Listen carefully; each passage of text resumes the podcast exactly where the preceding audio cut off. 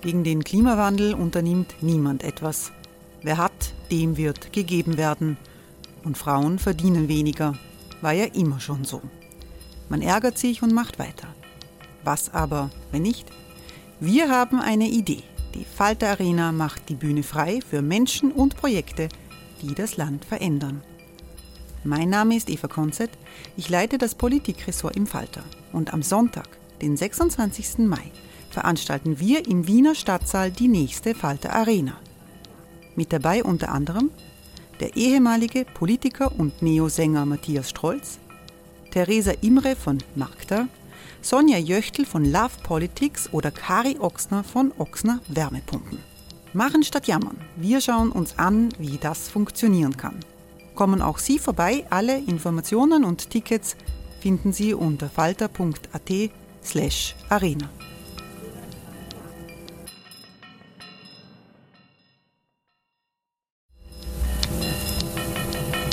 Falter-Podcasts werden durch Werbung unterstützt.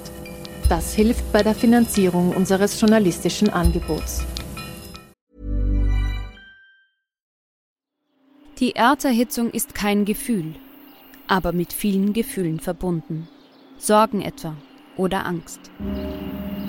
Eine Veranstaltung gegen diese Ohnmacht ist Tipping Time, eine Klimakonferenz der Zivilgesellschaft.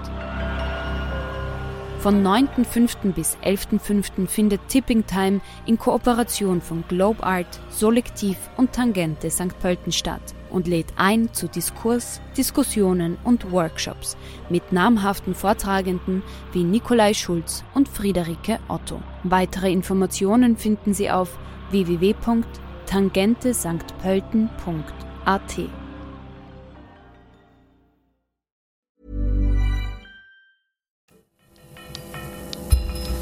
Falter Radio, der Podcast mit Raimund Löw. Sehr herzlich willkommen, meine Damen und Herren, im Falter Radio. Die Kronenzeitung wird manchmal als das größte Boulevardblatt der Welt bezeichnet. Nirgendwo sonst wird eine Zeitung relativ zur Bevölkerung so oft gelesen. Der Einfluss der Krone auf Politik und Gesellschaft in Österreich ist riesig. Was genau sich in der Redaktion der Kronenzeitung abspielt, das weiß eigentlich niemand. Erstmals packt jetzt ein einflussreicher Blattmacher aus.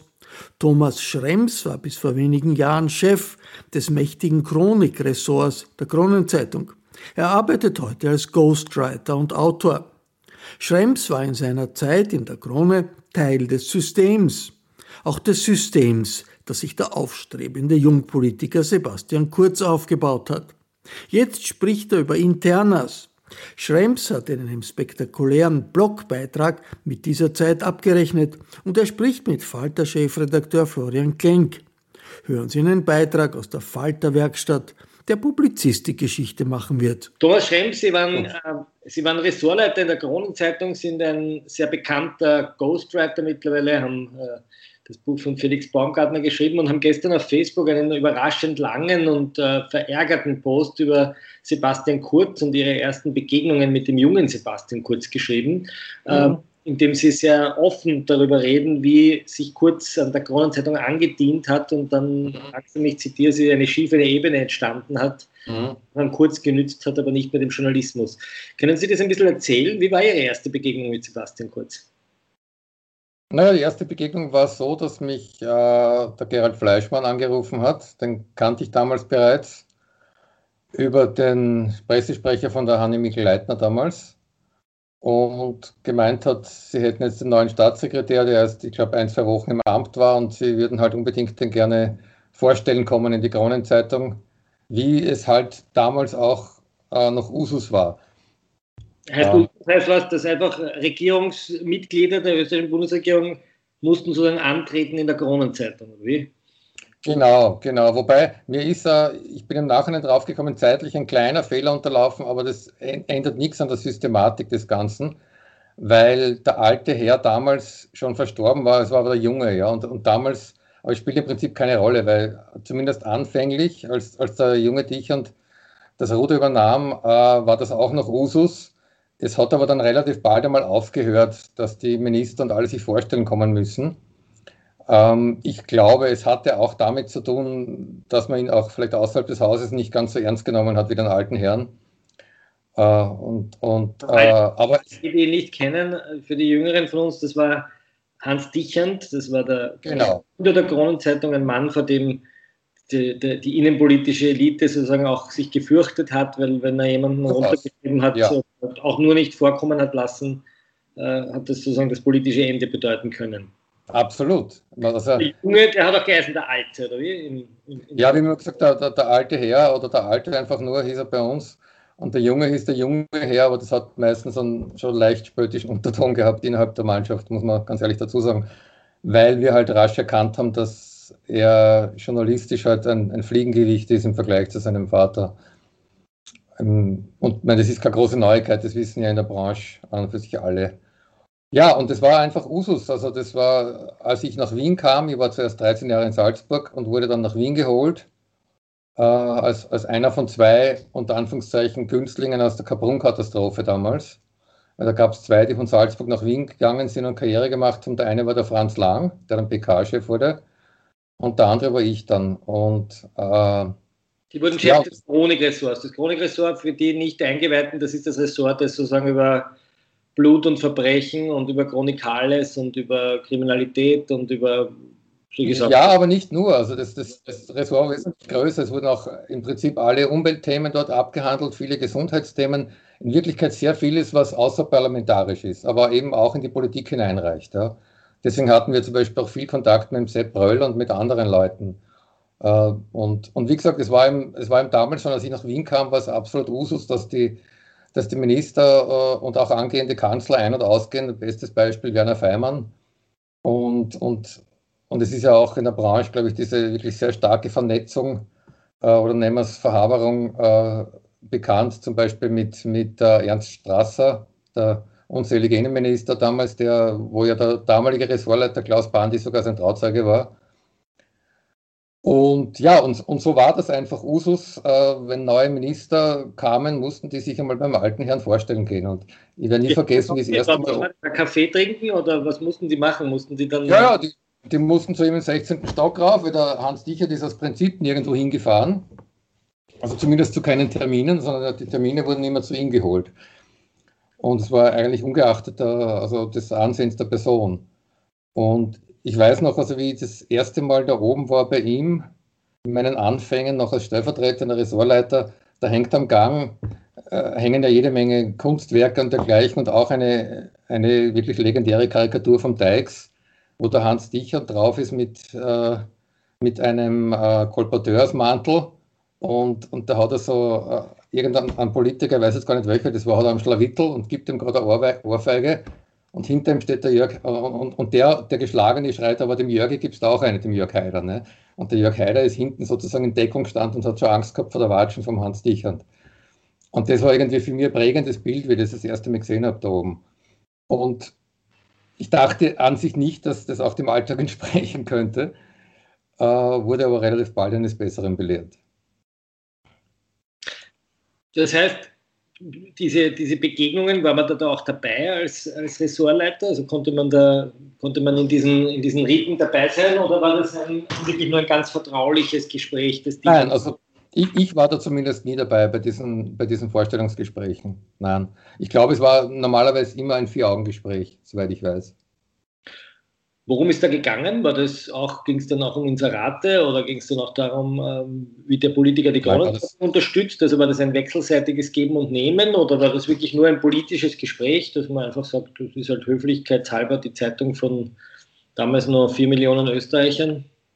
Also ich glaube nicht, dass es nur der Austausch von, von, Wech, von wechselseitigen Höflichkeiten war. Es wurde sicherlich auch Äh, auch Geschäftiges besprochen, aber das kann ich natürlich nur mutmaßen. Aber man, man hat es immer an den Reaktionen dann gesehen, äh, wie sich die Blattlinie dann oft einmal in die oder in jene Richtung geändert hat. Und das hat oftmals zu tun gehabt mit Besuchen von ranghohen Politikern, die kurz vorher im Haus waren. Jetzt kommt Sebastian Kurz herein, damals noch hm? ein, ein sehr junger, ein sehr junger Politiker, genau. sechsundzwanzig genau. Jahre alt. Oder ich glaube vierundzwanzig sogar. vierundzwanzig Jahre alt. Ich glaube, vierundzwanzig war er, ja. Mhm. Und ja. Was passiert dann? Das ist ein staunlich junger Mensch, normalerweise wäre der gar nicht reingekommen oder nicht so weit. Wie hat sich das angebahnt? Naja, wie gesagt, also ich, ich habe davon erfahren, dass er ins Haus kommt, dem sich vorstellen, als mit der Gerald Fleischmann damals anrief. Und ja, und dann hat, war er zuerst beim Herausgeber und dann war er beim Chefredakteur und, und dann, dann sozusagen als, als dritte Säule, weil die, weil die Chronik-Redaktion, die wurde dann ja in Österreich-Redaktion von Klaus Pándi noch vor mir umbenannt, um dem Ganzen mehr Gewicht zu verleihen irgendwie. Und diese Österreich-Redaktion, deren Leiter ich dann war mittlerweile, Ähm, war im Prinzip oder ist nach wie vor mit dem Sport gemeinsam das wichtigste Ressort im Haus. Und natürlich die Innenpolitik auch, ja. Und ja, und dann haben wir uns da einfach in der Kantine getroffen und einmal ein bisschen Smalltalk geführt und so hat es begonnen, ja. Also Sie beschreiben doch etwas Ungewöhnliches bei Kurz, nämlich dass er irgendwie so ein bisschen geschmeichelt hat und dass er auch sozusagen die Journalisten als Ratgeber gefragt absolut. Hat, ich sehr ja, gut, ja, weil er hat sie gefragt, ob er Außenminister werden soll. Das ist ja etwas ungewöhnlich. Genau. Wie, wie, wie, wie, wie spielt sich sowas ja, an? Ich war sehr überrascht, da einerseits, andererseits auch wieder nicht, weil ich damals schon wusste, dass er, dass er halt oft Journalisten und andere unter Anführungszeichen Vertraute oder solche, die er zu denen gemacht hat, angerufen hat, um, um eine Meinung einzuholen. Und wie ich auch in dem Posting geschrieben habe, habe meistens, wenn es um ihn selbst ging oder um seine Wirkung nach außen. Und an dem Tag, damals war das halt genauso, ich habe damals Sonntagsdienst gehabt und habe das deswegen so gut in Erinnerung.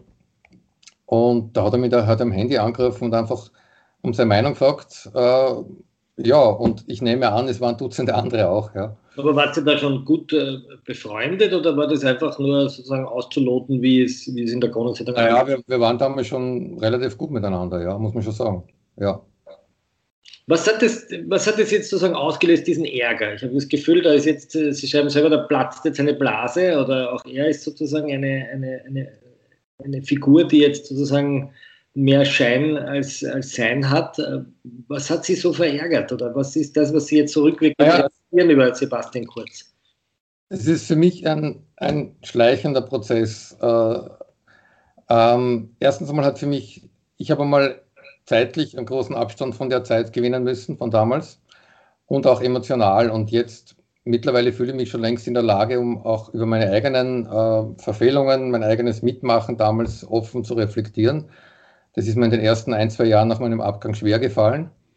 Äh, aber das war ein wichtiger Reinigungsprozess. Und jetzt, mittlerweile bin ich so weit weg von dem, sowohl eben zeitlich wie auch emotional, dass ich darüber offen reden kann. Und die letzten Wochen und Monate Äh, haben in mir halt diesen inneren Graul äh, sehr wachsen lassen, weil ich beobachtet habe, welche, welche Partie da am Ruder ist, wie, wie man sich gegenseitig alles zuschanzt, also auch die ganze Schmidt-Geschichte jetzt natürlich, den kenne ich auch aus seinen frühesten Anfängen, da war er der dreizehnte Zwerg von links irgendwo, wie ich ihn kennengelernt habe, genauso den Stefan Steiner und wie sie alle heißen.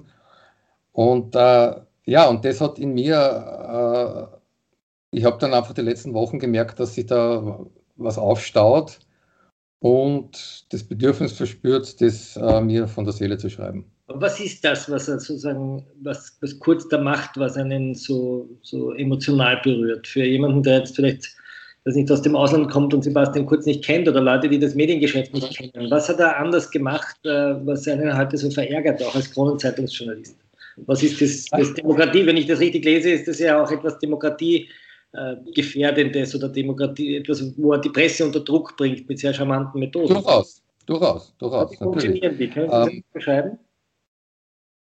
Ähm, naja, ich, ich würde sagen, es ist, es ist die Perfektionierung dessen, was vor, lange vor ihm schon eingesetzt hat. Also auch die, die, die eben die viel zitierte Verhaberung äh, mit Massenmedien, das betrifft ja nicht nur die Krone, muss man ganz ehrlich sagen. Ja, das soll ja auch auch kein, kein Schlag gegen die Krone sein, sondern allgemein die Problematik des Systems aufzeigen.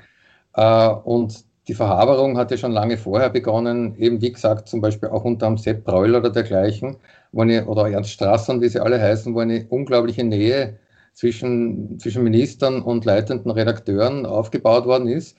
Und der Sebastian Kurz hat es verstanden, das zu perfektionieren. Äh, und hat gleichzeitig aber auch, äh, auch ein System von, von Druck aufgebaut. Mein Stichwort Fleischmann, ja, der, der, den habe ich am Anfang auch ganz anders kennengelernt. Also ich hatte an sich einen recht guten Eindruck von Gerald Fleischmann in den ersten ein, zwei Jahren.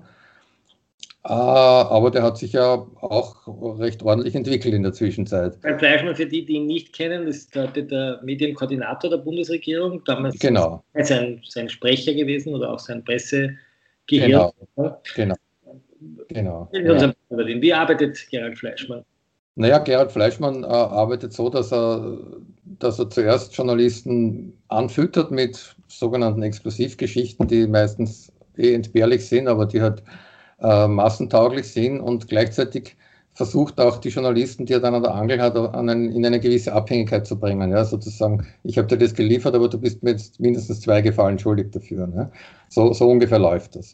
Und, und wenn man nicht äh, widerständig genug ist äh, als Journalist, dann gerät man da relativ schnell hinein. Noch dazu ähm, ist man ja auch selbst als Ressortleiter äh, in einem Medium wie bei der Krone oder auch bei heute, letzten Endes ist ja auch Dichand Familie oder bei Österreich, äh, doch immer auch äh, an das Wort eines Herausgebers gebunden. Und selbst wenn du, also ich für meinen Teil habe zum Beispiel versucht, meinen, meinen Spielraum so weit wie möglich auszudehnen, also auch in eine Richtung, die vielleicht einer, einer rechtslastigen äh, Volkspartei oder, oder Türkisenpartei nicht gefällt. Aber es kommt dann einfach der Punkt, wo du zurückgepfiffen wirst.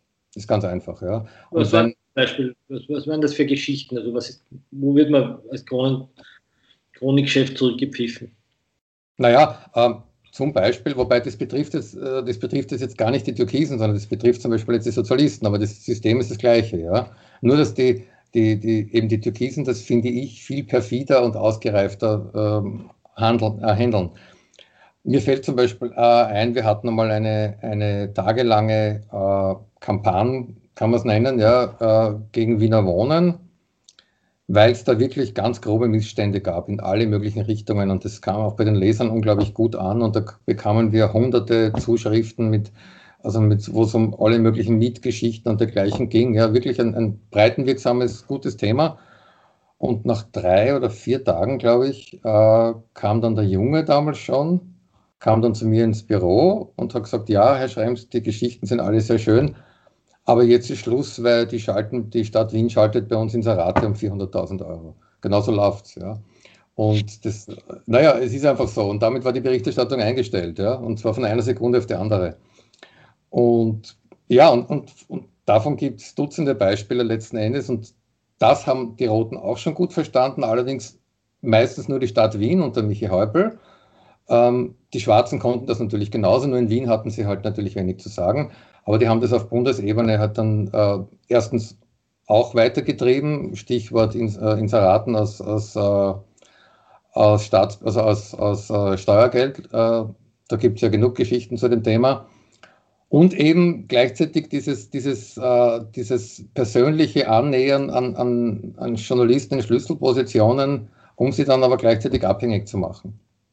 Das heißt, man geht dem, gibt den Journalisten sozusagen exklusive Geschichten und hat dann ihr Wohlwollen mhm. und, und beruft sich auch immer wieder. Genau, genau. Ja, und fordert es auch ein vehement, ja. Und, und, und äh, Gerald... so, was, was wäre es ein Beispiel? Können Sie sich erinnern an, an einen... Naja, einmal zum Beispiel, das hat jetzt mit Kurz nichts zu tun, aber das waren auch die Schwarzen, das war noch unter der, unter der Mikl-Leitner.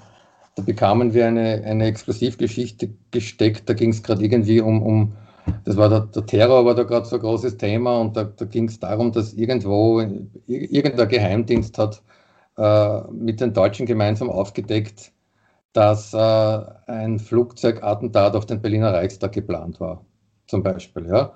Das hat man mir damals exklusiv gesteckt, aber natürlich schon mit dem Vermerk, also dass da schon Gegenleistungen zu bringen sein werden. Es war für uns natürlich ein gefundenes Fressen. Wir haben eine Doppelseite gemacht, wir haben aufgemacht mit der Geschichte, war exklusiv. Und es kommt dann relativ bald der Zeitpunkt, wo das hat, das, die Gegenleistung eingefordert wird. Was ist das dann, so eine Gegenleistung zum Beispiel? Ja, irgendein wohlwollender Bericht, worüber auch immer. Ja. Sei es jetzt, weiß ich nicht, irgendein Thema vom Landwirtschaftsminister, ist, ist ganz egal. Ja. Das heißt, es ist so eine Art Informationspolitik nach Gutsherrenart. Man kriegt was, das die anderen mitkriegen. Ja, ein bisschen schon. Ja, ja, ja. Das, dafür, ja, das kann man schon sagen. Dafür muss dann der leibeigene Journalist machen, was der, was der Kanzler will. Und Ist das insgesamt eine Kultur im Hause Kronenzeitung gewesen oder ist das, ist das generell üblich in allen Zeitungen Ihrer Meinung nach? Oder war das in der Kronenzeitung schon besonders eine besondere Betriebskultur? Ähm, also es war, sagen wir so, es war sicherlich in der Krone Betriebskultur. Ich glaube aber nicht, dass die Krone die einzige ist, muss ich ganz ehrlich sagen. Ich glaube eben, dass es gerade bei den, bei den anderen beiden äh, Massenmedien, also Heute und Österreich, dass es vermutlich ähnlich funktioniert. Allerdings habe ich da zu wenig Einblick. Aber ich weiß es halt nur so aus, aus Kollegengesprächen, wo man sich trifft, zu irgendwelchen Stammtischen mit anderen Zeitungsleuten, dann, dann hört man das schon durchklingen, dass es da ähnlich läuft. Bei den Qualitätsmedien kann ich es mir in der Form nicht vorstellen, muss ich ehrlich sagen. Ich, ich weiß zum Beispiel auch von, von Pressereisen, wo, wo es für Krone und, und andere Leute eigentlich selbstverständlich war, dass alles auf Regimentskosten bestritten wird. Und, und dann aber schon, was ich, Standardredakteure zum Beispiel oder, oder von der Presse, die haben schon darauf gepocht, dass zumindest die Redaktion den Flug selber zahlt oder solche Dinge. Also die Krone den Flug selber zahlt, war das üblich? Oder? Ich kann mich nicht erinnern. Also Sie, Sie sprechen das in Ihrem Posting auch an, diese Dienstreisen von Kurz, mhm. dass es sozusagen Kurz sich da auch den Tross selbst zusammenstellt, also das äh, gar nicht einmal nur, also die durften gar nicht äh, kritische mitfahren, wie war das genau? Ja, äh, das Das wurde immer öfter so. Man hat einfach gemerkt, an, anhand der, der Kollegen, die dann irgendwo mit waren und dann vor allem anhand dessen, was nachher berichtet wurde, dass das offenbar schon sehr gezielt äh, gemacht gewesen ist.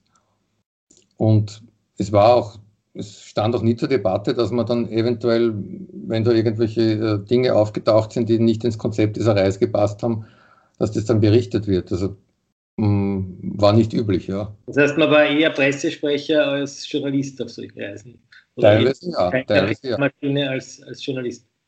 Teilweise schon, ja. ja. Sie haben eine sehr schöne Szene am Dach eines äh, New Yorker Hotels. Was ist da passiert?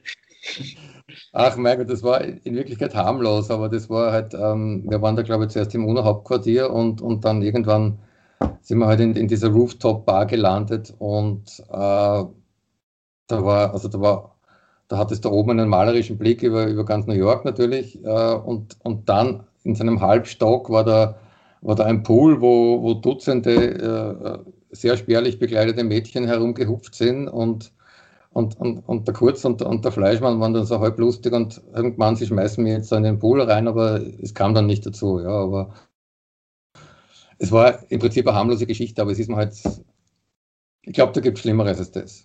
Ja.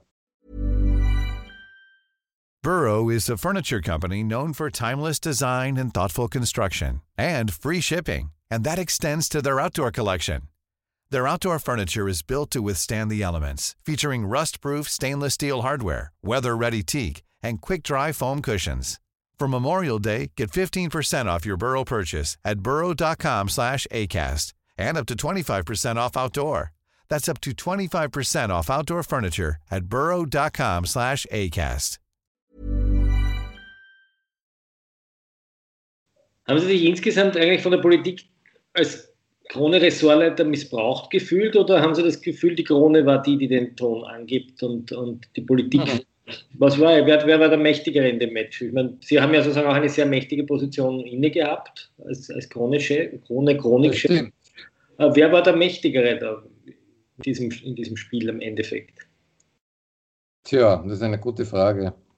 Ähm Das hat, glaube ich, viel mit, mit bef- eigenen Befindlichkeiten zu tun und, und, und, und ähm, man neigt vielleicht auch recht leicht dazu, in, in, sich in diesem, in, in diesem Spiel aus Macht ein bisschen zu Hause zu fühlen, obwohl das sehr trügerisch ist. Ja. Und das, das war ja für mich auch letzten Endes dann der, der ausschlaggebende, oder einer, nicht der, aber einer der ausschlaggebenden Punkte, dass ich das einfach nicht mehr ertragen habe, weil ich natürlich genau gesehen habe, wie das alles läuft und weil es mit meinen persönlichen Einstellungen überhaupt nicht mehr konform ging und weil ich weil ich oft auch aufmache, ich habe im Schnitt jeden dritten Aufmacher ungefähr formuliert für die Kronenzeitung, ja, jahrelang. Und Aufmacher und, die Titelseite ist. Ja, die Titelseite, genau, ja. Und, und ich habe einfach gemerkt, dass das, dass das für mich immer weniger geht und, und äh, dass das mit allem, wofür ich an und für sich stehe, äh, immer weniger oder gar nicht mehr zu vereinbaren ist. Wer jetzt wirklich, ja, macht, wie gesagt, es ist, es ist sehr trügerisch. Man äh, Man beginnt in solchen Kreisen, leicht, ist leicht geneigt, auch ein bisschen abzuheben. Und das ist eine sehr große Gefahr, dass man die, die, Bodenhaftung verliert, dass man den Blick fürs Wesentliche verliert. Ähm, ja, und vor allem das kritische Bewusstsein. Was auffällt, wenn man jetzt die Boulevardmedien ansieht, ist, dass die eigentlich immer noch, äh, fast immer, wenn Kurz und seine Regierung in Bedrängnis kommen, so wie so Rettungsboote rausschwimmen und ihn sozusagen vor dem politischen Ertrinken retten. Äh, haben Sie diesen Eindruck? Mhm. Ist, ist das sozusagen, sind das jetzt die Früchte dieser, dieser Anfreunderei? Mhm. Oder ist das eine politische Überzeugung der Journalisten? Was, beobachten Sie das ähnlich? Ich hoffe nicht, dass es die politische Überzeugung ist. ähm, Ich kann mir schon gut vorstellen, dass es, dass es auch die Früchte äh, jahrelangen, unter Anführungszeichen, Anfütterns und, und äh, einfach ein, eines emotional auch an sich Bindens ist, letzten Endes. Anders kann ich mir das nicht erklären. Und na gut, natürlich, das Geld spielt auch eine Rolle, ja, weil äh, wenn im Hintergrund dann wieder, ähm, wenn im Hintergrund, wenn wir wissen, wie die Inseratenbudgets von der Regierung verteilt werden, ja, also, Also der, der Falter wird, glaube ich, nicht recht viel bekommen und, äh, und, und Standard und dergleichen auch nicht. Und wenn man zurückdenkt, zum Beispiel auch an die, an die schwarz-blaue Regierung mit diesem Medienerlass von Kickl, ähm, das sagt schon alles aus. Ja. Für die, die ihn nicht kennen, hat gesagt, dass die Medien, die besonders freundlich sind zu ihm, die sollen gefüttert werden und die genau. anderen, also so eine Art äh, Schoßjournalismus genau. oder ein... ein genau. Journalismus. Ne? Genau. Und ich Hat bekam das so funktioniert? Sie haben ja das Chronikgeschäft lang miterlebt. Ist das so, dass man die Polizei, dass man von der Polizei sozusagen auch gefüttert wird, wenn man brav ist zu ihr? Ist das ja, sicher. Ja, natürlich, natürlich, klar. Absolut. Und ich meine, ich habe gestern beispielsweise einen Anruf von einem befreundeten Kollegen bekommen, der aber nicht genannt werden will, aber dessen Medium, eine Tageszeitung, die warten seit einem Dreivierteljahr auf ein Interviewtermin mit Herrn Kurz, ja, einfach weil sie keine Hofberichterstattung treiben. Wir haben noch nie einen Interviewtermin mit Sebastian Kurz bekommen seit der Bundeskanzlerin. Na bitte. Na bitte. Ja, ja. Also es sagt schon einiges aus. Was, was ist passiert mit dem österreichischen Journalismus? Ich meine, war das immer so in der Kronenzeitung oder sind wir einfach mittlerweile eine, eine unterentwickelte Republik, die sich gerade in der Masse, ich meine, es gibt natürlich Qualitätsblätter, aber die lesen ja die Leute. Ähm, warum sind die Massenmedien so ähm, der Macht legen, weil wenn wir nach Deutschland schauen, die Bild-Zeitung, die mhm. haben doch immer wieder auch kritische Distanz bei allen ja. Dingen. Woran liegt das? Woran, wo, wie, ist, wie, wie konnte das passieren? Sie haben das sozusagen live selbst erlebt. Als ja, das schon. Aber das ist, ich glaube, das ist eine Frage, an der haben sich auch schon viele Sozi Soziologen und Politwissenschaftler die Zähne ausgebissen. Das, es dürfte schon ein bisschen ein österreichisches Phänomen sein. Ähm, Aber mit den Augen, die Sie, Sie haben ja das sozusagen von innen erlebt. Ist das ja. ein, ein was, was, wie, wie kann man das erklären, wenn man Teil dieses Systems war, dann damit gebrochen hat? Wie haben, wie, wie, wie, es kann ja nicht nur das Umwerben sein. Ist es auch ein, einfach auch eine Geisteshaltung in der Krone, den, der Macht zu dienen oder, oder ein Spiel zu spielen? Ist ja, äh, es ist schon ein Ja, ja, ja, ja, das schon. Es ist schon ein Spiel, ja, definitiv. Und der alte, der alte Hans Dichand hat ja, hat ja oft genug auch verlautet, ähm, sozusagen, jetzt, jetzt geben wir dem einmal, egal welcher Minister, Kanzler auch immer, der kriegt jetzt einmal eine Watschen von uns und äh, die kriegt er drei Tage lang und dann schaltet er ins Inserat und dann sind wir wieder Freunde drei Monate. Und so... Das und war so nicht so, also das ist nicht nur ein... Ah, das, das war einfach so, ja. Und ähm, in, dieses, in dieses System habe ich auch so kennengelernt. Das hat also auch schon sicherlich lange vor mir existiert. Und du, du kommst dann hinein und, und kannst, da, kannst du dich überlegen, okay, machst du weiter, machst du mit äh, oder du gehst. Ja? Eine andere Wahl gibt es im Endeffekt nicht. Aber kommt dann der, der, der Chefredakteur Dichand zu Ihnen und sagt, die Geschichte schreiben wir jetzt, oder da, da haut es ihm nieder, oder wie, wie, wie erfindet man dann Geschichten über den Politiker, oder wie, wie, wie kann ich mir das vorstellen, wie schaut so eine Redaktionskonferenz aus, wo man jemanden drei Tage eine gibt? Nein, ich meine, also das Erfinden wäre jetzt ein bisschen gehässig, wenn man das sagt, aber wenn die so in Redaktionskonferenzen, da wird natürlich schon, vor allem wie der alte Dichand noch gelebt hat, ja, der war, der war schon ein, ein eine uneingeschränkte Respektsperson für jeden. Und wenn ich mich an die Konferenzen erinnere, dem hat sich eigentlich niemand zu widersprechen getraut. Das war also fast eine kleine Todsünde, dem, dem Hans Dichand in der Ressortleiterkonferenz zu widersprechen. Beim Jungen hat es dann schon ein bisschen anders ausgeschaut. Hm? Was wäre dann passiert, wenn man ihm widersprochen hätte? Naja, das hat einen, einen ordentlichen Rüffel dann gegeben. Ja, das, äh, und, und das hat dann vor allem relativ wenig geholfen im Endeffekt. Sie haben ja noch wahrscheinlich die Figuren, die Peter Gnam erlebt. Und oh ja, meine Güte, ja. Können Sie ein bisschen erzählen? Peter Gnam ist ja, lange hat man geglaubt, Peter Gnam gibt es gar nicht wirklich und er ist ja nur eine Kunstfigur, weil ihn niemand wirklich gesehen hat. hat Peter ja, Andreas Kohl damals war das, oder? Bitte? Andreas Kohl, glaube ich, hat damals gesagt, sie gibt es ja wirklich, oder? Ja, ja. Gibt es ihn wirklich, hat es ihn wirklich gegeben, Peter Gnam? Ja, ja, oder? Leider, ja. Es gab immer das Gerücht, Peter Gnam geht runter zum Würstelstand in der Mutgasse und hört, ja. was das Volk sagt, geht rauf und schreibt es nieder. Hat das ungefähr so stattgefunden? Oder ist das eine Verteidigung? Ja, ich glaube, viel weiter vom Haus hat er sich nie entfernt an einem Arbeitstag. Also er ist ja, er ist ja nie zu irgendeiner Pressekonferenz gegangen. Bis eben zu dieser legendären Geschichte damals, wo ich glaube, es war der Andreas Kohl, wo er einmal ja wirklich wohin gegangen ist, nach Jahrzehnten fast schon, und dann hat der Kohl, ich glaube, es war der Kohl, vor versammelter Pressemenge gesagt, ja, Herr Gnam, Sie gibt es ja wirklich. Ne? Und äh, ja, der Gnam, Gnam war ein, ein Sonderfall. Also das war, ich hatte zwei Menschen im Haus, mit denen ich wirklich ständig Probleme hatte, und er war einer davon. Der andere war der Richard Schmidt. Der Richard Schmidt, der heute ähm, ein ÖVP-nahes Medium leitet oder zumindest ja. ÖVP-Spendern. Genau. Ähm, Sie haben in dem Posting geschrieben, dass Sie selber diesen Job angeboten bekommen haben. Ja, ja. War dieses ja. Medium? Ja, ja, das war er, ja. Das heißt, man wollte Ihnen diesen Job anbieten. Warum haben Sie den dann abgelehnt? Ich war, ich war fassungslos im ersten Moment, muss ich ganz ehrlich sagen, ähm, weil äh, ich hätte von jedem Menschen einen Anruf erwartet, sogar vom Papst vielleicht, aber nicht vom Richard Schmidt, weil, weil wir haben fünfundzwanzig Jahre wirklich Todfeindschaft hinter uns. Wir haben uns am, am Gang Schreituelle geliefert, auch vor dem jungen Dichand, dass der den Kopf eingezogen hat äh, und Und genau dieser Richard Schmidt hat mich dann angerufen. Also ich habe mir gedacht, seine Verzweiflung muss schon sehr groß sein, jemanden zu finden für den Job. Dann hat er ausgerechnet mich angerufen und so getan, als wären wir jahrzehntelang beste Freunde gewesen. Ich habe ihn nicht einmal gefragt, was er, was er zahlt für den Job, weil da hätte man, hätte man vorher, glaube ich, beide Hände abgehakt, bevor ich das angenommen hätte. Ähm, und ich habe ich hab das eh in dem Post kurz geschrieben, für mich war das eine letzte Prüfung des Schicksals, ja. sozusagen, ob ich, ob ich nicht in Versuchung komme, das noch einmal zu machen. Dieser Richard Schmidt galt ja lange Zeit als einer der durchaus mächtigsten Journalisten, gerade unter Türkis Blau. Er war sehr eng mit Heinz-Christian Strache, hat immer wieder seine Facebooks auch verstärkt. Mhm. Sie haben ja. er hat selbst erzählt, sie haben so eine Art Ping-Pong gespielt. Strache mhm. postet etwas, die Krone repostet es und damit treibt ja. gegenseitig die Leser zu. Ja, Warum ja. sind Sie so in Streit gehabt mit ihm? Hat er, hat er tatsächlich Geschichten erfunden, so wie das jetzt äh, Helge Farnberger äh, durchgestritten hat? Oder was war das Besondere an seiner Art von Journalismus, die jetzt offensichtlich nicht mehr so ganz funktioniert? Das Besondere an seiner Art, er war ja Online-Chef dann lange Zeit, ja, und das Besondere an seiner Art war, dass er äh, aus Geschichten, die von Print kamen, die wurden ja oft dann von Online einfach adaptiert, dann oft Geschichten draus gemacht hat, die selbst für die, hart, äh, für die am härtesten gesottenen äh, Printjournalisten einfach nicht mehr tragbar waren. Ja? Und, und, ähm, und er hat sich auch oft genug dann in Belange der Redaktion, also meiner Redaktion, einzumischen versucht. Äh, er war ja dann Berater des Herausgebers, wie eh bekannt ist, und, und als solcher hat er halt ständig versucht, auch zum Beispiel in mein Ressort hereinzufunken. Und das habe ich halt nicht wirklich vertragen. Noch dazu von einem Richard Schmidt, den ich einfach schon viel zu gut kannte und von, mit dem ich schon in den frühesten Anfängen unangenehme Auseinandersetzungen gehabt habe.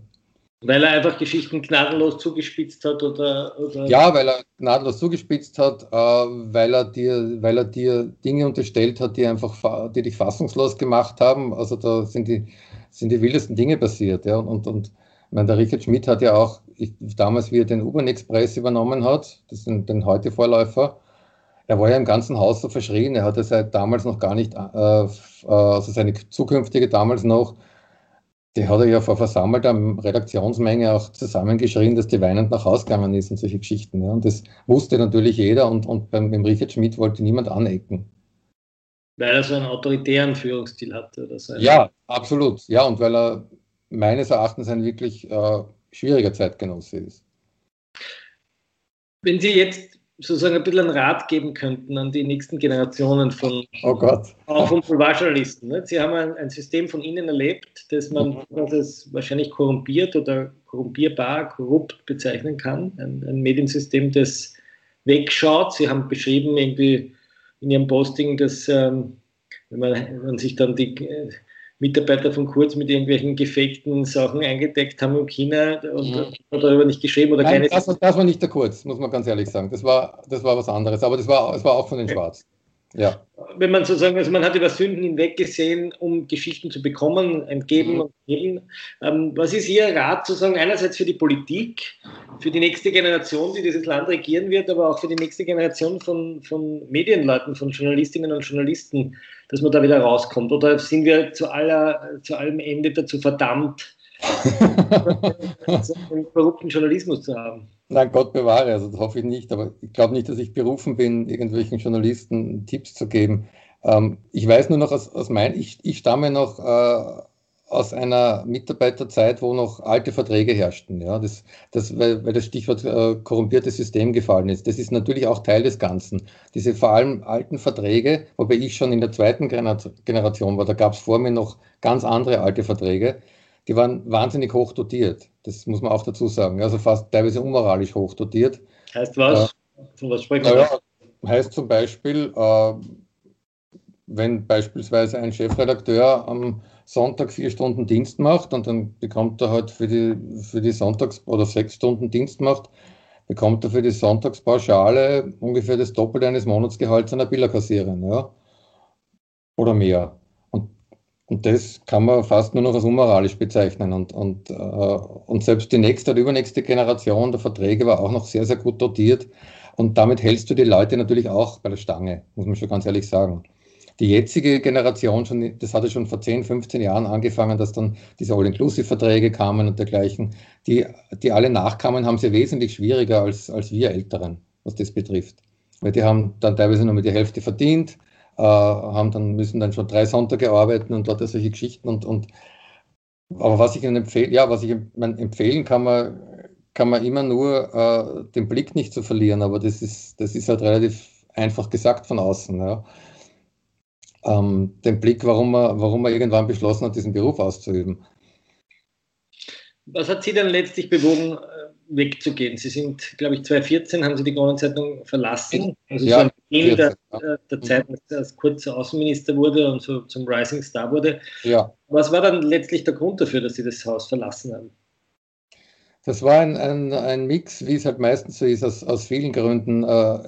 Es war natürlich auch das von mir beschriebene äh, korrupte System, das ich einfach nicht mehr ertragen habe. Es war meine persönliche Entwicklung. Ich habe mich die längste Zeit hin schon zur Literatur entwickelt, selber habe schon längst äh, Romane und Bücher geschrieben und habe hab, hab für mich bemerkt, dass sich das alles überhaupt nicht mehr vereinbaren lässt.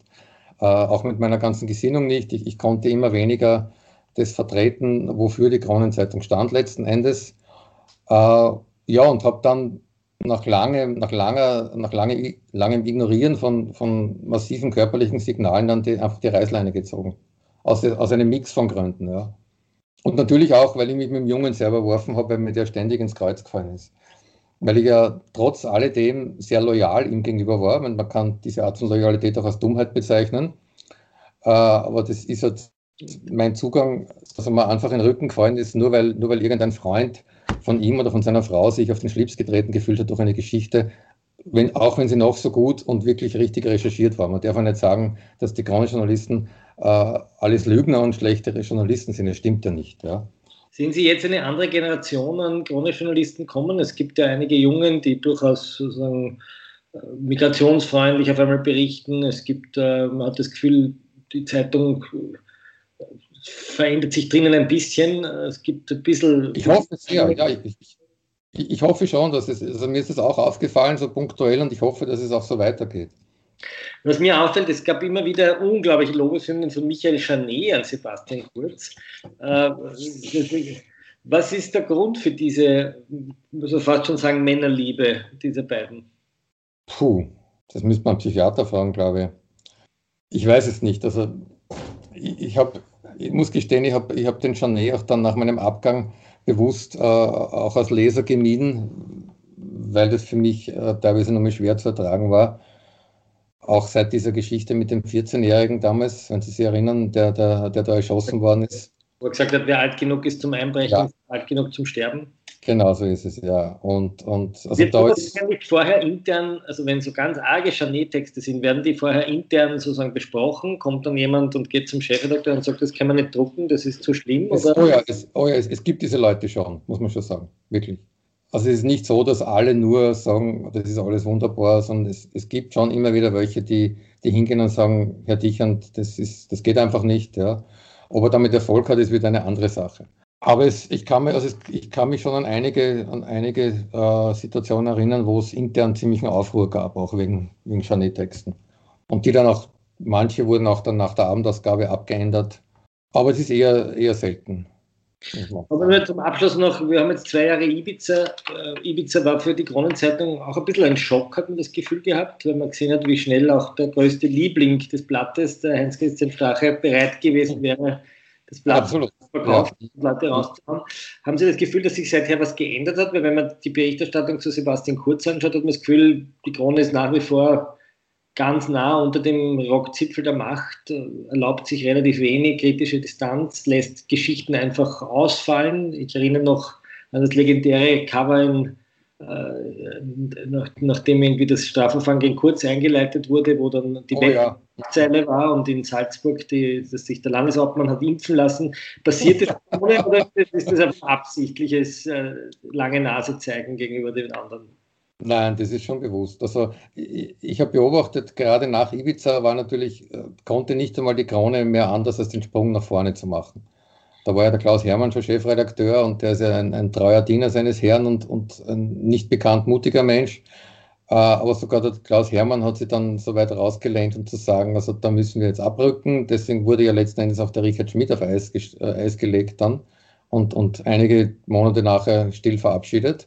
Aber ich glaube, also was ich so gesehen habe, hat es nicht sehr lange angehalten. Und mittlerweile sind es in Wirklichkeit wieder die alten Zustände. Ja, vielleicht sogar, nein, nicht einmal die alten, sondern es sind, glaube ich, noch schlimmere Zustände. Wenn man jetzt bedenkt, zum Beispiel gestern, glaube ich, dass, dass die, diese wirklich äh, phänomenalen neuen Chats vom, vom Thomas Schmidt, ne, mit dem der Kanzler kann jetzt Geld scheißen und so, äh, dass das in der Krone keine Zeile Erwähnung findet. Und ich habe auch Äh, auch ein Telefonat gestern geführt im Haus, wo ich ja noch gute Kontakte habe, wo mir auch bestätigt wurde, das ist eine Order von oben. Ist das einfach Haberei, Freundschaftsdienst oder? Naja, ich, ich glaube, es ist eine Mischung aus Haberei und finanziellem Interesse, letzten Endes. Also klassische Korruption. Ja, naja, ähm, das ist natürlich ein hartes Wort, aber... aber Korruption, sagen wir so, nicht eine strafrechtlich, möglicherweise nicht eine strafrechtlich relevante Korruption, sondern eine ja. Korrumpierbarkeit des Journalismus, so ist es gemeint. Ja, auf gewisse Weise schon, sicher, ja, denke ich schon. Also würde ich so sehen, ja. Was hat Sie denn jetzt letztlich bewogen, dieses äh, doch sehr lange und, und, und sehr zornige, aber gar nicht jetzt geifernde, sondern eher sozusagen... Na, zornig war es gar nicht. Das war eine klassische Posting zu schreiben. Was war der, was war der, der, der Punkt? Wo, sie, wo, sie ihnen, wo ihnen der Kragen geplatzt ist. Das ist sehr ungewöhnlich. Sie sind ja der erste Krone-Mitarbeiter, ja. der so dezidiert äh, aus dem Inneren erzählt. Das stimmt, ja. Da bin ich, bin ich sicher der Erste. Ja, wie gesagt, es war ähm, für mich, äh, hat sich einfach zu viel aufgestaut in den letzten Monaten. Und, und dann eben schon die ganze Blümel-Geschichte, das hat mit, mit, dem, mit dem Laptop im Kinderwagen angefangen und es und, und wurde einfach immer mehr. Und, und, und jetzt eben wirklich ausschlaggebend war die, die Thomas-Schmidt-Causa für mich. Und da habe ich mir dann vor, vor, eigentlich vor zwei Tagen erst gedacht, jetzt reicht's, jetzt äh, muss ich dem mal Luft verschaffen.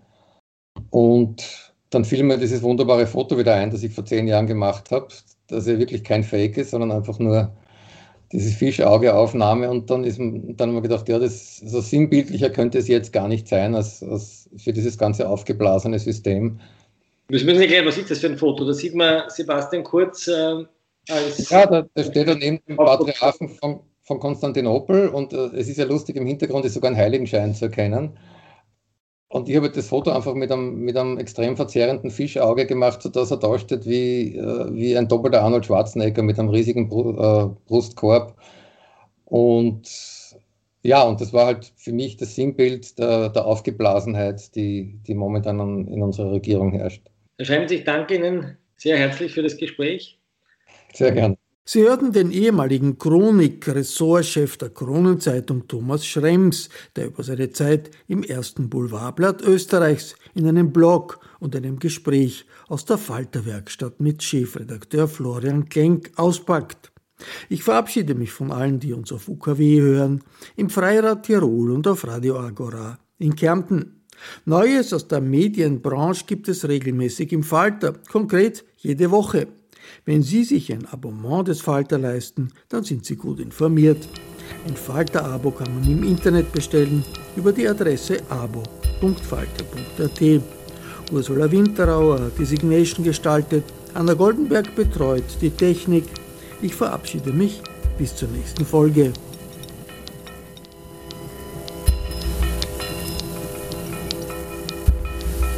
Sie hörten das Falterradio, den Podcast mit Raimund Löw.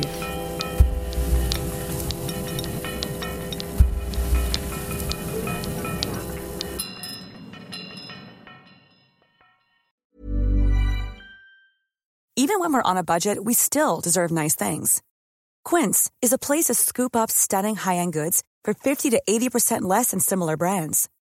They have buttery soft cashmere sweaters starting at fifty dollars, luxurious Italian leather bags, and so much more. Plus, Quince only works with factories that use safe, ethical, and responsible manufacturing. Get the high-end goods you'll love without the high price tag with Quince. Go to quince dot com slash style for free shipping and three sixty-five day returns.